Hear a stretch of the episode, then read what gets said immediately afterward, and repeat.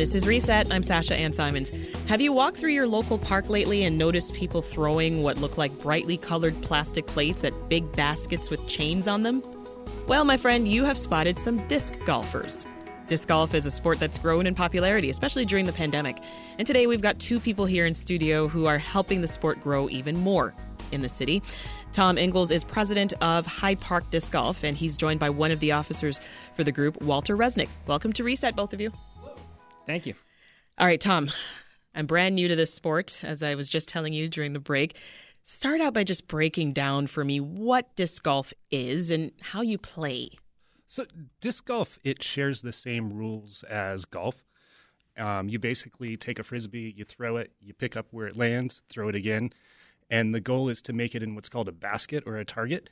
Um, you throw it at the chains, it hits the chains, it goes in the basket, and you count your strokes and move on to the next hole. Did I just hear you call it a frisbee? I was told that under no circumstances can I call those discs frisbees. well, so the guy that invented disc golf also invented the frisbee at Wham-O. And so when there was kind of the separation, Wham-O owned the tra- trademark for frisbee, and so then it got redubbed disc golf. I see. So it in the disc golf community, you don't want to call it frisbee, but you know, for the sense of people le- learning, they're frisbees. Yeah, I mean, I mean, they certainly look like them. Uh, Walter, where do people go to play disc golf?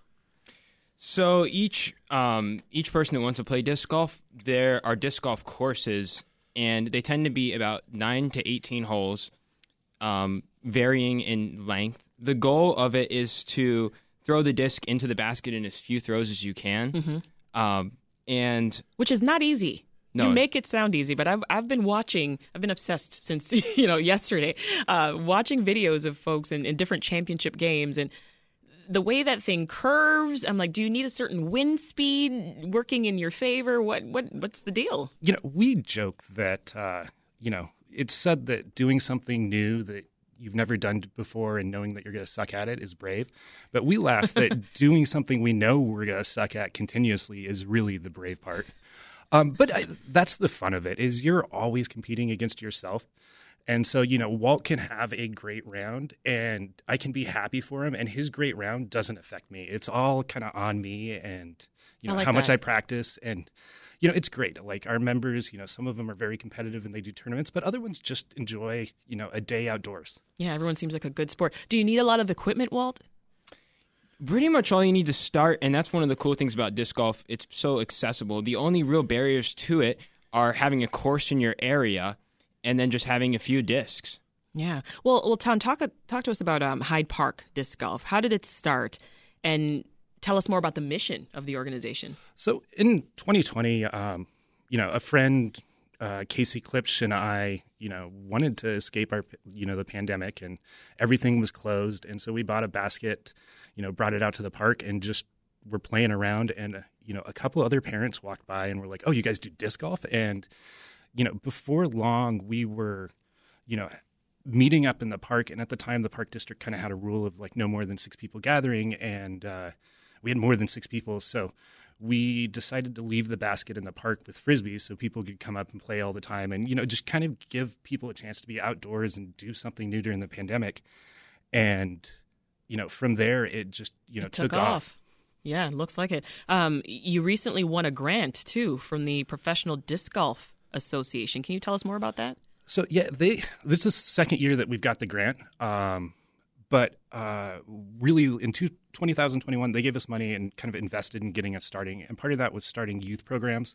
Um, we get asked a lot about, you know, what's the sustainability? How do you make this long term? And our focus is getting discs in the hand of kids and starting the youth programs. And so in Jackson Park, Nichols Park were our first two, and we got them a basket, discs, training, and they uh, can just play. It's a new physical education opportunity. And uh, right now, there's scholarships, professional opportunities, you know, tournaments, and all Mm-hmm. these youth things on, you know, the regional, national, and international level. And without disc golf facilities in Chicago, these kids can never take advantage of those opportunities.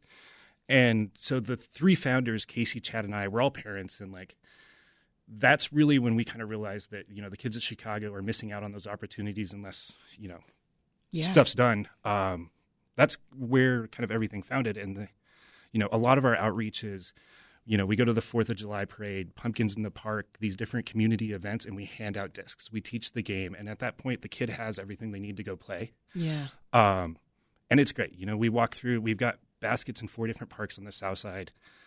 Um, and a course in Jackson Park, and you know, walking into the park and hearing people hitting that basket is just, it's great. Yeah. Well, let's talk more about that because I, I, know uh, I'm hearing that there's an effort in disc golf to to increase diversity, right? To make this more diverse. Uh, talk about that and and what uh, Hyde Park Disc Golf is doing to uh, address diversity. So, you know, one of the main things for disc golf is just nice bathrooms. Is these courses are out there, and you know, guys, you know, they'll pee in the woods, but you know, for kids and stuff, you know, having access to bathrooms is a really big issue. Um, and uh, you know, the other thing is just an inclusive environment. Um, you know, no matter what your skill level, like being able to come out there, getting discs, and really Walt and kind of the league and building a community around that. Um, the league is a really good place for people to come up.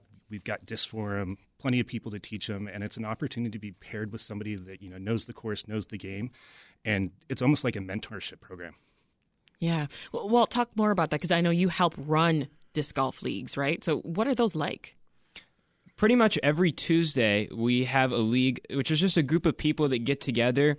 It's any we allow anyone that to come into our league. Anybody that's had uh, just picked up a disc or someone that has uh, been an experienced player for years. Um, every Tuesday we have a group of people. They play against each other, and anyone can join. We started out with five people on a on a random Tuesday, and through the course of the of the league, we've seen over 75 individual players since we've started. Wow. People that have just picked up a disc for the first time, people um, that just that um, yeah that, that, really just got started with with the sport. How did you get started? I'm curious. Um, I, I got started over the pandemic, and I think a lot of other people that oh, joined so our league did. yeah, it. yeah. A lot of uh, same with Tommy. Tommy's uh, really picked it up during the pandemic as well.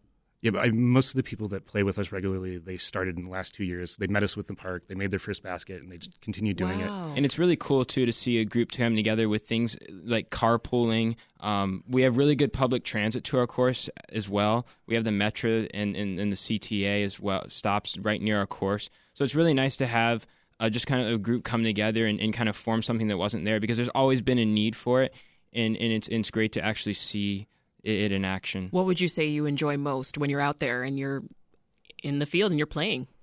I think seeing people enjoy the course. We did we did a lot of work with cleaning up a lot of there's a lot of in our area of the course there's a lot of garbage a lot of trash there's a lot of invasive species like buckthorn and honeysuckle we had to clear a lot of that out and just seeing that get opened up more and more getting more light into an area that was never used before in a space that was not utilized by anybody at the time and and it was cool just experiencing some of the history we uncovered. What did we uncover in, in with the World Fair? Uh, so the World's Fair is was in the same area, but um, part of the cleanup we uncovered uh, signposts and fence posts from the work program America that was done in Jackson Park.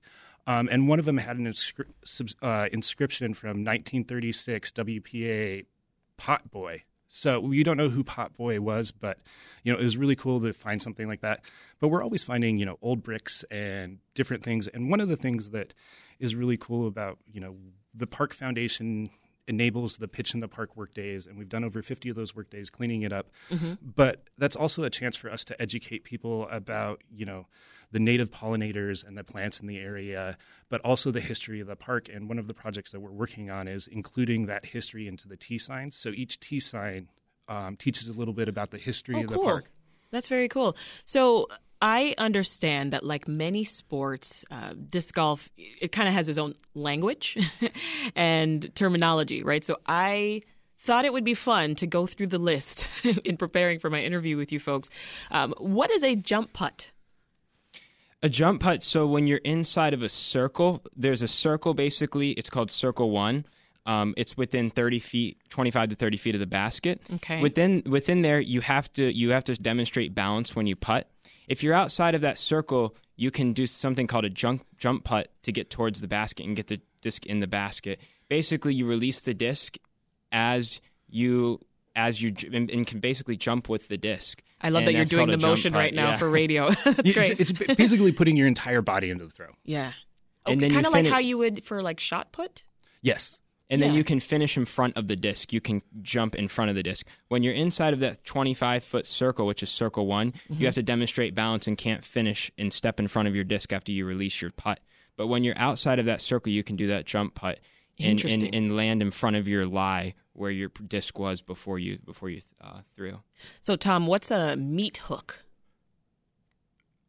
A meat hook is basically when when a disc when a disc curves super far to the left um, or right based on how you throw. So if you're a right-handed backhanded thrower, if you throw with uh, your right hand backhanded, your disc will more than likely fade to the left. And if you throw left-handed, your disc will fade to the right. And a meat hook is basically where your disc hooks super far to that side when you throw. So if you if you Oh. were throwing the right hand and you meat hooked it, it'd be that it would go super far to the left. So that's what they were doing when I was watching this women's disc golf championship video this morning, and I was like, "Why is everything curving? And how how do they are they doing that on purpose? Are, Mm-hmm. You know, making it hook that way? And a lot of discs, you know, discs are almost like baseball cards to disc golfers. They're collectible, and there's discs that do everything. You've got ones that heavy curve to the right, to the left, they go straight. You know, Oh, cool. um, so combination of how you throw and the disc, you can get them to do almost anything you want if you're good enough. So so make the pitch for us, Tom. Why you know what is it that makes disc golf so appealing? You think, and why should folks listening right now? Why should they try?